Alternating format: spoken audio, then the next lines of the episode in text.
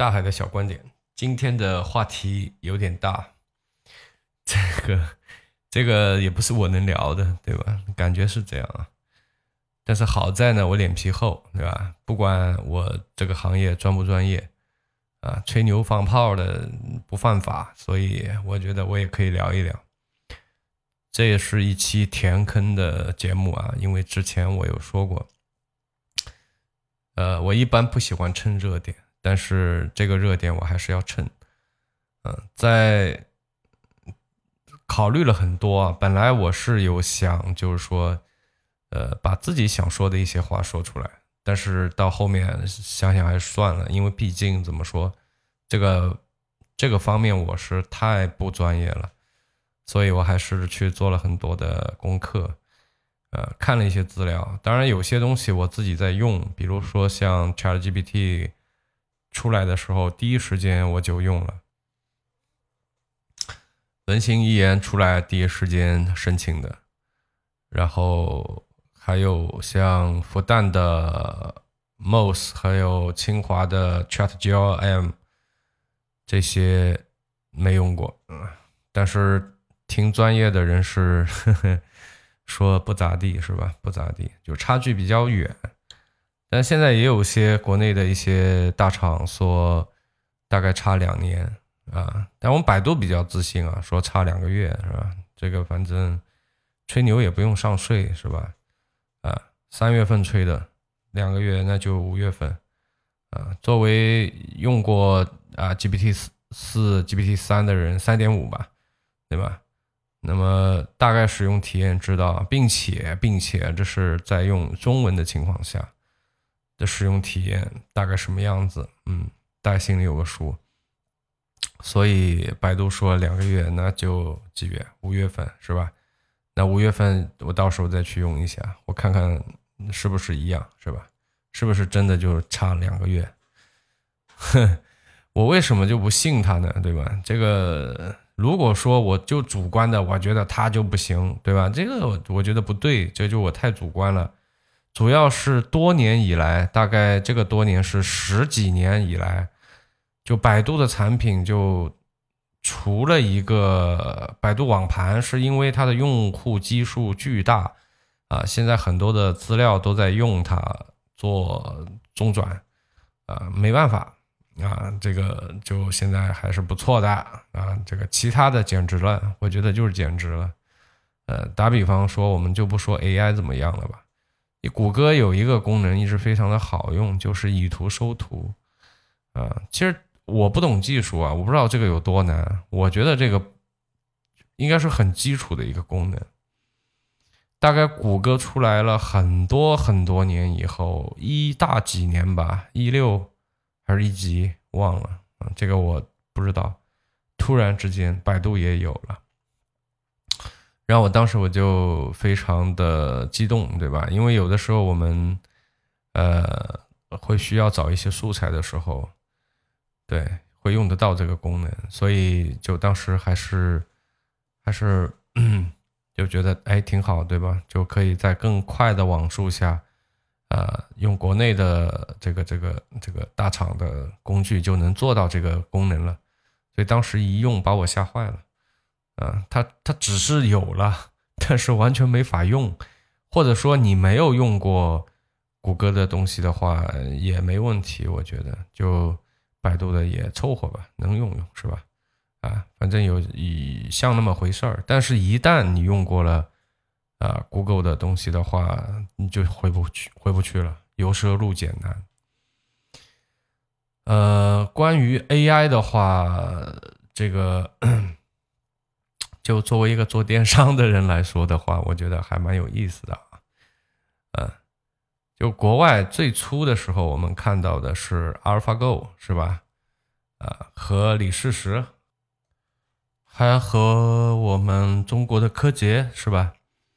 当时还能打一个四比一，还能打个四比，就是还能赢个一局。那后面就一旦他再一次升级以后，就再也没机会了。就打那以后就再也没机会了，啊，甚至一度改变了整个围棋这个行业，啊，因为本来呃围棋这个行业是师徒制的，就你能不能成为顶尖高手，呃，很大程度取决于有没有一个高师能够收你。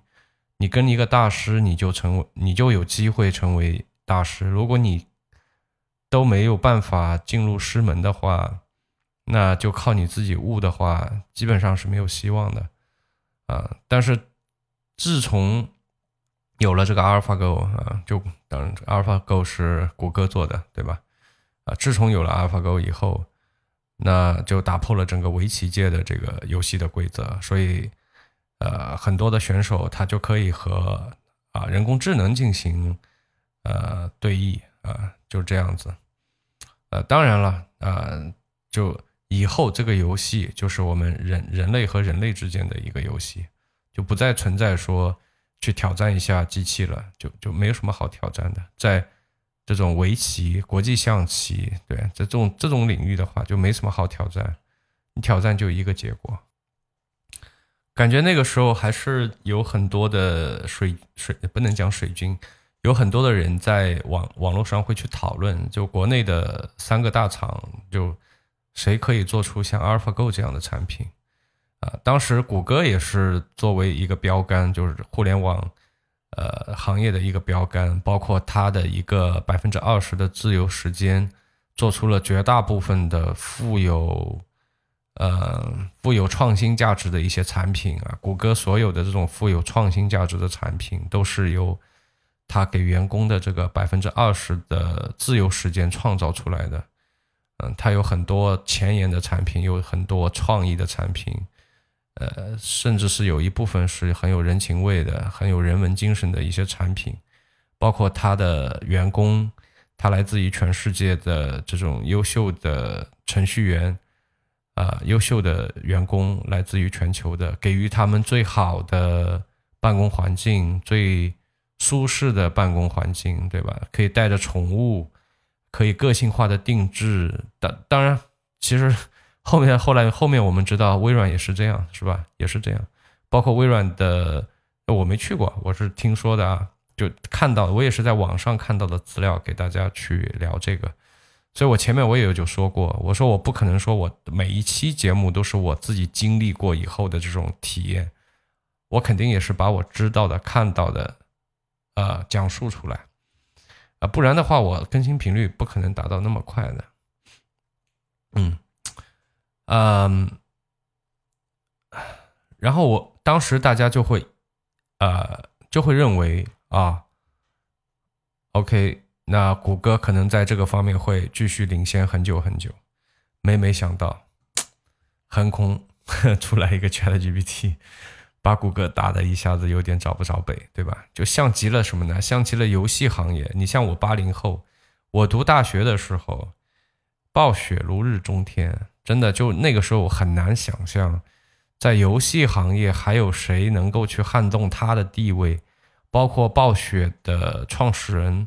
呃，他们是怎么认识的？然后在一起做了这件事情，都非常的有意思啊。当然，听这个故事来讲的话，但后面就变成了一个如此的，就不把玩家当和当回事儿，如此的缺乏游戏精神，如此的傲慢的这么一家公司，是吧？甚至是出现了什么性骚扰，甚至出现了种族歧视，甚至出现了一些。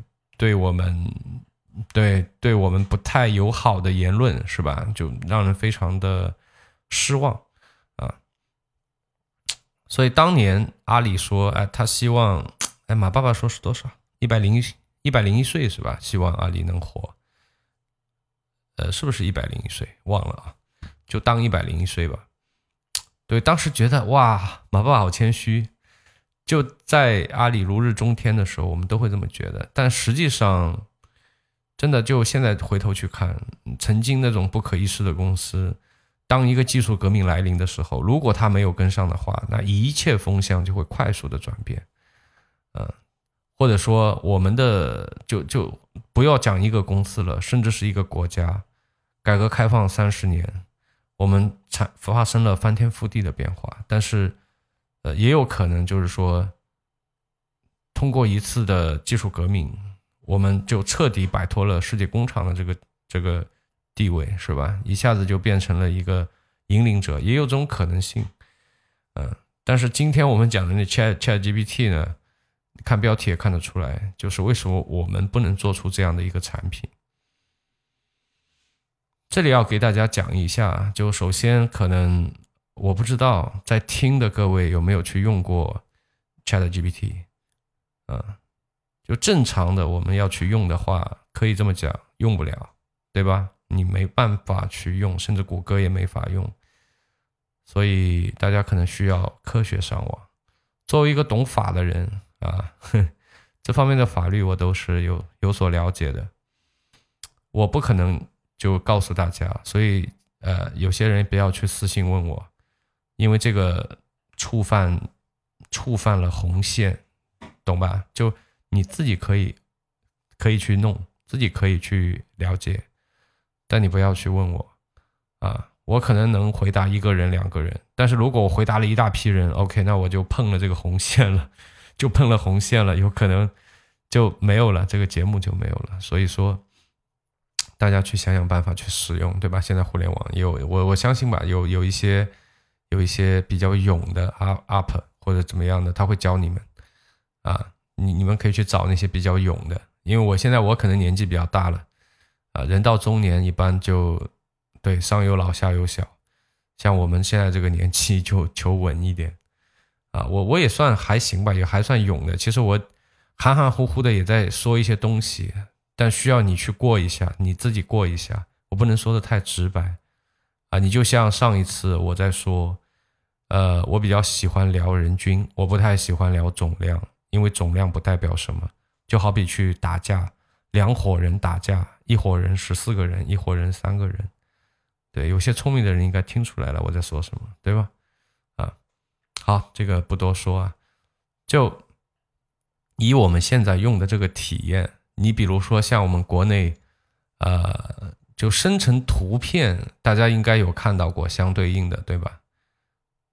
生成图片这个领域的话，不怎么样啊，这个差距不是一般的大吧？我觉得是非常非常大。说到图片啊，其实差距大或者差距小，就是。你做出来的是好的还是不好的？我们可以先放一边啊。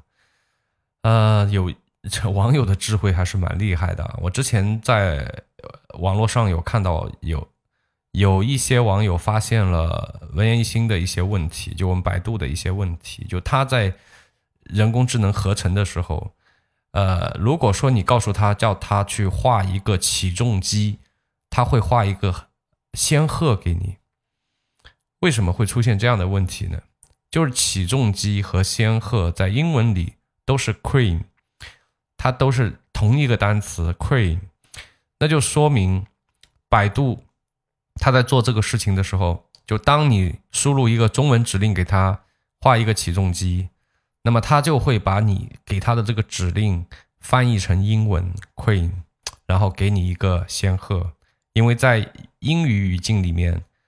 呃，这这这个 这个单词同时可以代表起重机和仙鹤，而他就给了你一个仙鹤。当然，这个被爆出来以后，呃，百度就赶紧的把这个 bug 给修复掉了。那同样的，就是出现过这样问题的是，呃，如果你叫啊文言一心去画一个总线，就是计算机里面的那个总线，总共的总线路的线。那他会给你一个公交车，就是他人工智能会画一辆公交车给你，那是为什么呢？呃，因为这个计算机的总线和在呃呃计算机的总线中文给给给他，然后他会翻译成啊英文，然后给到数据库，然后他再回馈一个结果。中文的总线翻译成英文是 bus，那 bus 那不就是？大概率来讲，是不是啊？那个公交车或者是大巴车，所以他就给了你一个大巴车。所以有人在推测是什么呢？就是它作为三个大厂之一，对吧？它实际上它现在的体量是不是那么大的？大家都知道，做人工智能是需要呃，大家都知道做人工智能是需要大量的钱的投入的，就是做这个 AI 训练的时候，好像每一次训练是要一百亿美金吧，对吧？是需要很多钱去训练的。那么作为 BAT 的这个，对吧？B，那么他啥都不做，对吧？这个肯定大家舆论会很厉害嘛。所以有人猜测是。呃，他这个花了钱在国外买了接口，呃，并没有自己去做太多的研发，但这是猜测，好吧？这猜测，我对我的言论不负责任，呵 这只是猜测，我受不了这个，对吧？我们一个小个体、小屁民啊，到时候这个，对对对，而且我是一个极其没有这个是很冷僻的一个节目，我们就聊着玩玩的，就聊着玩玩的，如果说错了，我道歉，好吧？就我就猜测一下，就猜测就有有这个可能性，注意有这个可能性，因为出现这样的问题了嘛，对不对？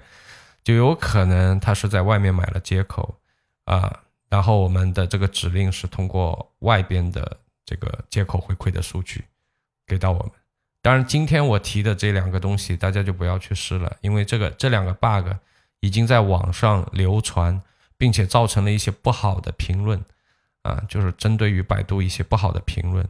所以像这种 bug，像这种 bug，它已经早早的已经修复了，而且我相信，即便他要从网往外外网去调一些，呃呃，去去购买一些接口也好，或者怎么样也好，他会逐步逐步的去修复这些 bug 的。啊，这个他肯定还是要做的，嗯，所以说，就其实就我一直不太喜欢百度的这种做法，它它就是一个纯赚钱的公司。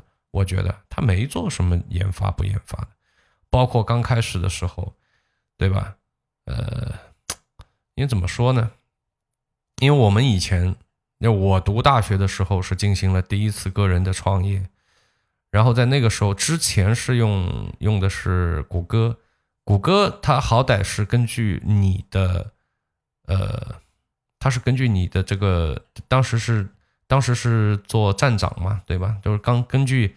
你的网站的外链数来给你打分，然后根据这个分的高低做排位。就是你如果他认为你是一个很优质的网站的话，那你排位就会比较靠前；如果你不优质的话，你排位就会比较靠后。它是根据你的提供给用户的质量以及同行对你的认可度来判断的。到后面把 Google 赶出去以后，那么就是我们的百度一家独大了，是吧？然后他是怎么排名的呢？大家都知道啊，都中国人对吧？那百度怎么排名的？百度反正你给钱就是爷是吧？哎，我管你这个，但不闹出很多事情啊？在这个过程当中啊，在过去的那段时间里，就大家用搜索引擎用的还比较多的那段时间里面，发生了多少事情，对吧？这个大家应该都知道的，这个我今天就不不聊了，什么医疗的这种事情，对吧？哎。就非常暴力，你们你们知道吗？在那个年代，啊，那那是几几年？那是零几年呀，零五年之前啊。你像这种热门的关键词，像干洗这种关关键词，点击一下居然要五十块钱。嗯，当然只有做过站长的人才知道这个。就其实后面我们说这个到了一几年的时候，对吧？这里我想肯定有人是做电商的，你们觉得点一下这个多给多少钱，你你会觉得受不了？我觉得电商你点一下给个八九块钱，你就跳起来了是吧？啊，那你一天如果充个一万个人过来点，那你不得十万块钱被点没了吗？对不对？那你得做多大的营业额，你才填的填的好，填的填得了这个窟窿？啊，你量大的行业，利润没那么高，对吧？你利润高的，你一般来讲量没那么大，所以除了那少数的什么女装啊，那那年代是吧？你一般很多很多行业给不出那么多钱的，怎么可能呢？对吧？你点一下扣那么多费用还得了？但是在零几年的时候，我为什么知道啊？因为我那个时候就就在付了好多钱的，每个月都最大的开销就是把赚来的好大一部分利润交给百度。本来谷歌挺好的是吧？也都不用花钱，然后突然之间就哎得每每每个月要上供了，对吧？每个月要上供，就这样，对吧？他根本就不管你这个做的好不好，对吧？你是真的给用户帮助了是吧？是真正用户需要的还是怎么样？根本不关心啊！你给钱就行，啊，你给的多我就给你排的靠前，就这样，特别是刚开始的时候。特别离谱，好吧，就后面可可能还稍微就是，呃，怎么说，就就稍微进步了一点吧。还有什么质量分了这种也有了，所以后面我可以这么讲，就这一套玩法，你后面那些电商平台这个车那个全是跟百度学的，人家百度零几年就在玩了这一套，很早很早就在玩了，对吧？啊，零二零三年人家就在玩了，啊，零二零三年。对吧？你们电商平台有吗？这种东西，所以他是真正的鼻祖。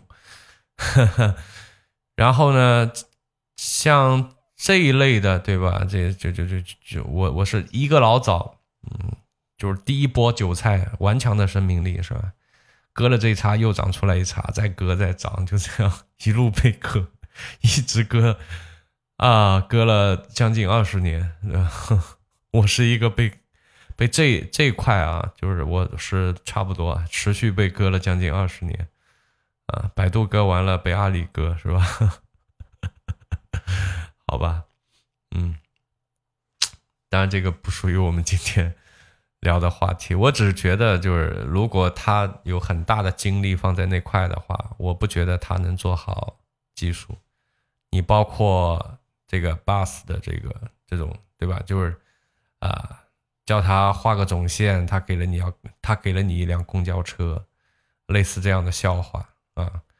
那英语好的人一下子就知道了，这不就是对吧？买的国外的接口吗？现在我们用 Chat GPT，呃，跟他进行中文互动的时候，我自己的使用体验，比如说我们经常，呃，比如我我这么讲吧，我讲一个实际的场景吧，比如说。啊，我家的小朋友他要写一篇作文或怎么样的，啊，那这个时候他可能会来问我，啊，因为他经常的就是写作文难产，然后国内目前做这块做的比较好，像蜜塔写作猫这样子的，但是蜜塔蜜塔就没法没法相比，和目前和和 G GPT 没法比，就他们写出来的东西没法比，蜜塔就。啊，我我我举个例子啊，就好比有一篇文章叫《我和我的动物好朋友》，那么蜜塔你不管让他怎么写，就写颠颠过来倒过去，他绕着绕着就绕回到一个模式里去了，就一个故事，你不管我无数次的想把它叫他从这个模式里出来，就我不需要这个故事，这个故事讲不通，因为。他那个故事里面就已经逻辑混乱到了，就这只狗跟小朋友一起唱歌跳舞，然后呃呃交朋友，呃呃吃午饭，就就就离谱，就然后然后完了以后呢，哎，这狗还能够再和呃呃就就再和主人公一起回家，后来还生了小狗。那个小狗也很顽皮，等等等等，就就就离谱。这个故事没法没法看，就完全没有逻辑性。所以第一次我以为他是出错了，那么我就拎出来，我就重新给了他一个大纲，我希望他重新能够写对，就希望照着我的想要的方向让他去写，结果完全不行，完全写不了。所以这个跟 GPT 还是有很大的差异的。嗯，那你要知道，其实 OpenAI 的训练语言中有百分之九十以上的都是英文的这个语言材料，而中文的只有百分之零点一。呃，即便是这样的情况下，差距依然非常的大。对，差距依然非常的大。我们知道，现在 GPT 它呃第一类语种的数据，你包括英文以及英文同属的。罗曼语系的法语啊、意大利语啊、西班牙语啊，都能达到 SOT 水平。然后像中文在内的，像汉藏语系呀，然后阿拉泰语系啊，在模型的表现上啊，都是全面弱于那个罗曼语系的。但即便是在这样的一种情况下，它依然目前来看的话，我不知道后面会怎么样。就目前来看的话，它依然远超目前国内的一些比较知名一点的这种公司吧。在我个人使用的体验来讲的话，是的，就远超啊。就我们现在的论点就是说，哎，我们再过两年或者再过两个月，我们能超过他们，或能赶上他们。我觉得这个说法就离谱，那人家就站在原地不动吗？哼，等着你赶上去吗？是吧？当然，还有一个必须要提的，就是说，虽然它百分之九十的训练来自于英语的材料，但是它也有这种语言迁徙的能力啊，所以，所以说差距也不是完全就是靠那个零点百分之零点一的训练训练量赶超了我们啊。这样说对我们这边也不太公平，对吧？但事实来讲的话，呃，如果现在我们没有说我们建立在中文的这个汉语的这个基础上去训练我们的 AI 的话，那么这个后期的差距，由于数据的马太效应，就必然会越来越大，啊，越来越赶超不爽，啊，这里面还有一些别的原因，比如说像。英伟达是吧？是他吧？这个恶心的，哼，对他不提供芯片给我们是吧？那后面也提供就很恶心，把芯片的性能砍一半，然后价格提高一倍，对吧？提供给我们，等于说我们要达到同样的性能的话，差不多要花出四倍以上的代价，是吧？啊，就就很恶心，啊，当然就阻止。我们 AI 进呃技术进步的不光是有芯片的问题，但西方进行了一些技术的封锁，啊，或者是大量的停止了和我跟我们这边实验室的互动。你们知道我说的是哪些对吧？啊，又是我不能说你们不能听的一些东西，啊，就停止了这些东西。那么其实这就是表表面大家。现在能够发现的一些问题，但还有一些更加预料不到的问题，就是说，大家可能都听说过，AI 是需要训练的。你训练的越多，数据喂投喂投的越多，那么就 AI 就越聪明。那换句话说，就是在这一轮技术革命当中，数据就是新的石油。呃，而问题是，我们的石油快要枯竭了。枯竭的第一个原因是生态的恶化。十年前，中文互联网上有很多优质的博客和网站，网站的数量一度接近于千万，而截止去年的话，我国的网站数量只剩四百一十八万了，同比又减少了二十五万个。曾经的四大这个论坛，你像什么天涯，已经半死不活了，应该应该快倒了吧？猫扑。啊，关门了。微博和贴吧，啊，这就不用说了，对吧？这里面都是，嗯，都是干什么的，对吧？充斥着一些什么饭圈文化呀，什么这种，就没有什么价值的东西。还有一些垂直类的高质量的平台，比如说像搜狗科学呀、国学呀、国学啊、点数啊等等等等，这些全部都无声无息的消失消失掉了。国内还剩一个独苗，就是知乎，在那里硬撑 AI 是吧？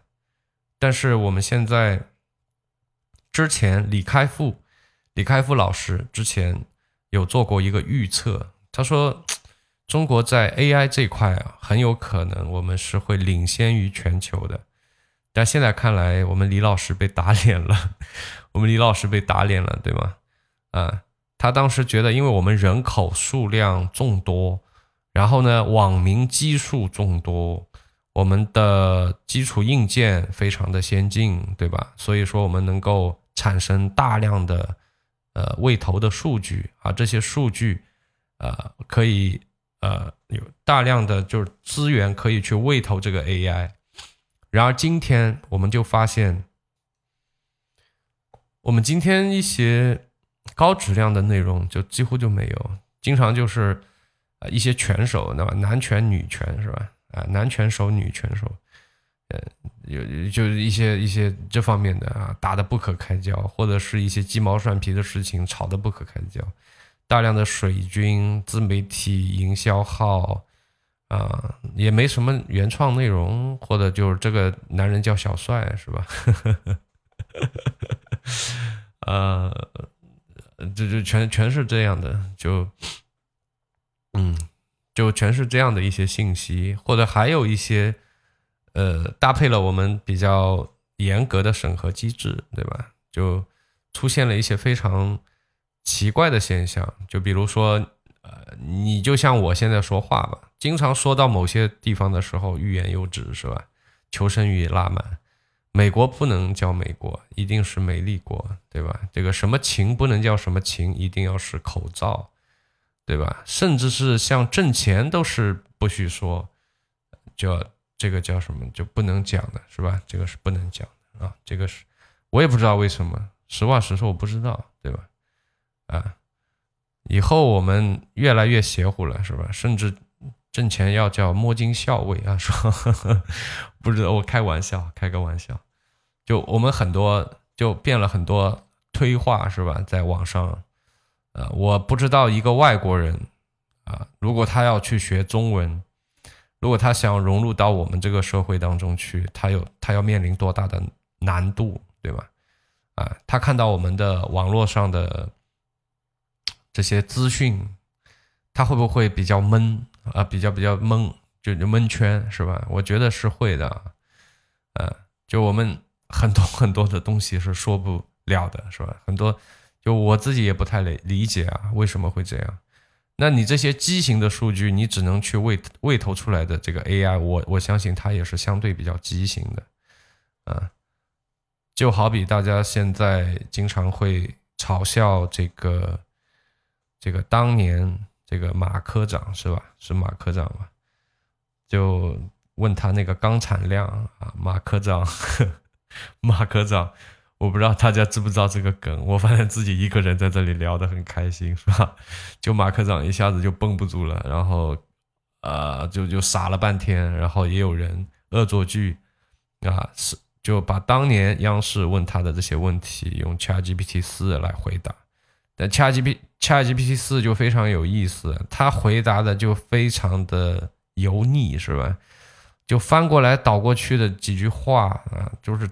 绝对是政治正确的那些话，就翻过来倒过去，倒过来翻过去跟你讲，他好像讲了很多，他又好像啥都没有说。就你看，你喂投什么样的数据给他，他就会变得怎么样。嗯，这确实是一个非常聪明的家伙啊，像极了，对吧？像极像极了我们现在，呃，像极了我们现在。现实当中就碰得到的一些问题，你像我现在说话都，我我每每说到这样的话题的时候，我不知道，就因为我没有夸我们，我这个话题没有夸我们，我这个话题，当然我作为一个电商人也不应该说去关心这种，呃，就就就就去担忧这种东西，但是我觉得，呃，咱们就反正聊着玩也没什么，就但凡我要聊到我没夸的，我没有夸的，我在批评的，或者我在。担心的一些问题的时候，我就特别担心，我就说哪里说错了，这节目可能就白录了啊！我别的不担心，有可能就大家就听不到了，所以我都得注意一点，好吧？AI，我觉得对电商人来讲的话，大家比较可能感触比较深的是数字人，对吧？那今天的数字人，你一看还是看得出来它是假的。但是随着技术不断的进步的话，我觉得后期可以以假乱真，包括有些人，我三月初的时候还在说这个问题，说数字人不能很好的去回答观众的这个就就观众老爷对他的一些互动那种提问，他无法对弹幕进行互动。但你看，呃，三月底四月初的时候已经开始能够有比较好的互动了，特别是。GPT 四它已经拥有了基本的常识，对它相对于这个三点五来讲，它有一个很大的进步，是它已经具备有常识了。就今天你跟他讲一些东西的时候，它不再是一个呃傻乎乎的机器了，它已它是一个具有一定常识的一个智慧机器了，已经是这样一个情况了。所以说后期你包括你给他一个照片，让他生成一个系列的照片，啊，让他能够穿上你的产品，让他能够呃，就比如说以前你需要去花很多钱请模特给你的产品拍照，这样子是吧？嗨，别说了，就上个星期还有人在问我这个事情，说。呃，哪儿的模特好？他要去给自己的衣服去拍点照片什么的。我在想，那以后他也可能就不需要了，因为你完全可以，呃，全部交给 AI 去解决，他能够帮你去搞定，对吧？包括你卖鞋的，啊，你也可以让 AI 去穿上你的鞋。相信我，你拍出来的照片绝对还没有 AI 生成出来的漂亮。啊，绝对是这样的，啊，包括这几呃，包括前几天不是这几天，包括前几天，Adobe 新推出来的，中文叫叫萤火虫吧，对吧？Firefly，大家有没有看到它那个宣传片？它里面不是就有一块，其实就可以适用于电商，啊，就。你有一个有一个有有一个耳机啊，有个耳机，然后你希望它在一个什么样的场景，你你把字敲进去啊，它就出现在，它就出现在那个场景，好像是一个耳机，刚开始是一个耳机，然后你希望它挂在一个背包上，然后这个人工智能就给你生成了一个背包，就就非常好，我觉得不论从采光，就是整，如果从拍摄的角度来讲，它会成为一个非常好的。一个主图，啊，还是那句话，大家一定记住，你一定就唯快不破，一定是要用的快的。就后面等大家都用了，你也没什么优势了。而且再往后的话，我相信会有一些买家，他可能会问你说：“哎，这个对吧？就是店长，你这个是实拍的还是 AI 生成的？”对他可能会问你了，对吧？如果你说啊，我这个 AI 生成，他可能说，那您能不能给我看一下实拍的照片，对吧？他可能会，我不知道，就可能会有这样的问题，是吧？你你就像我有时候看到有些啊用 CSD 做的或怎么样的，我会觉得好看是好看，漂亮是漂亮，但是我我我希望看到它原来的样子，嗯。但是刚开始的时候，肯定啊，我我相信很多人都不知道的时候，这个可以大大增加的点击率也好，对吧？转化率也好，那肯定是可以大家大大增加的啊。Adobe 的这个 Firefly 还怎么说？我觉得就是从软件端来讲的话，我相信以 Adobe 的实力，它还能做出更厉害的东西出来。就从目前来看，它推出了这个萤火虫这个工具来讲的话。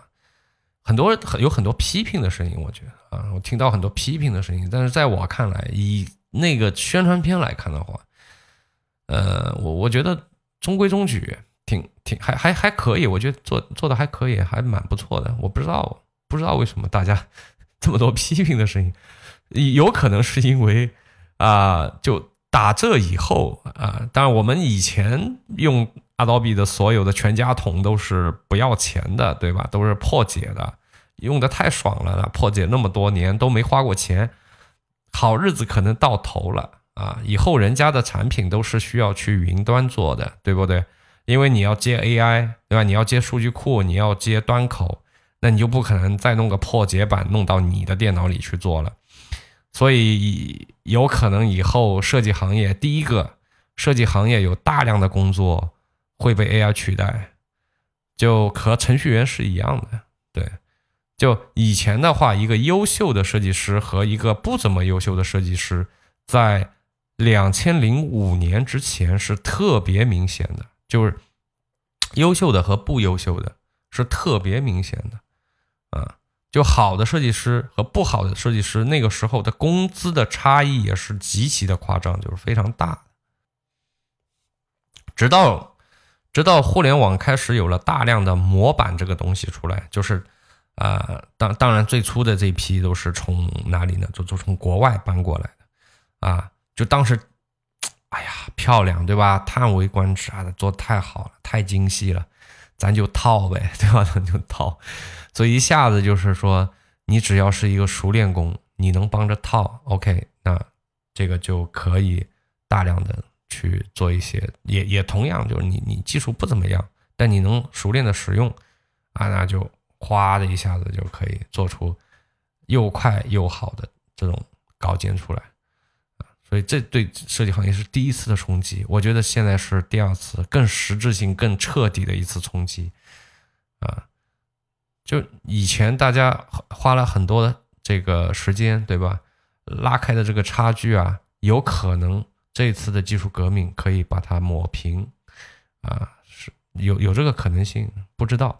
可以看后面的这个演化到底会怎么样啊？但有一点倒是 设计人的悲哀，对吧？就是，呃，我也等着看，就后面我们有没有机会，特别是学校里刚刚毕业的一些学生，他可能这个财务状况也没这么好。如果你一个软件就得好几千，那我这个。对吧？我是个爱之求真、勤劳刻苦的学生，我学了十个软件，几万块钱就花出去了，是吧？这个痛啊，是吧？确实很痛啊。所以这个也可以留着看一下，就后期这块会怎么样？当然，最终我作为一个中国人，对吧？我当然非常非常希望啊，我们的大厂，我们国内的大厂，对吧？啊。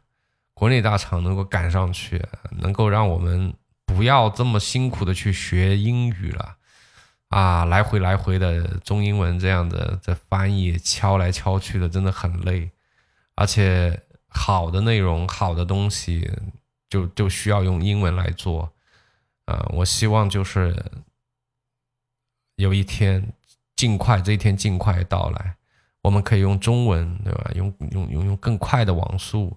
用中文啊，就能实现我们现在这种便利的，像这种 AI 提供给我们这种，呃，这种工作工作人人的打工人的这个更高效、更便利的这种体验，好吧？这就是我自己的一个小屁民的一个小小的一些愿望吧，或者就在这里胡胡扯瞎扯了多久？我看一下，我靠，四十几分钟，嗯，还可以。聊开心了，今天聊开心了，好吧，那感谢大家呃听我啰里吧嗦的聊到这儿，那么我是主播大海，我们下期再见，拜拜。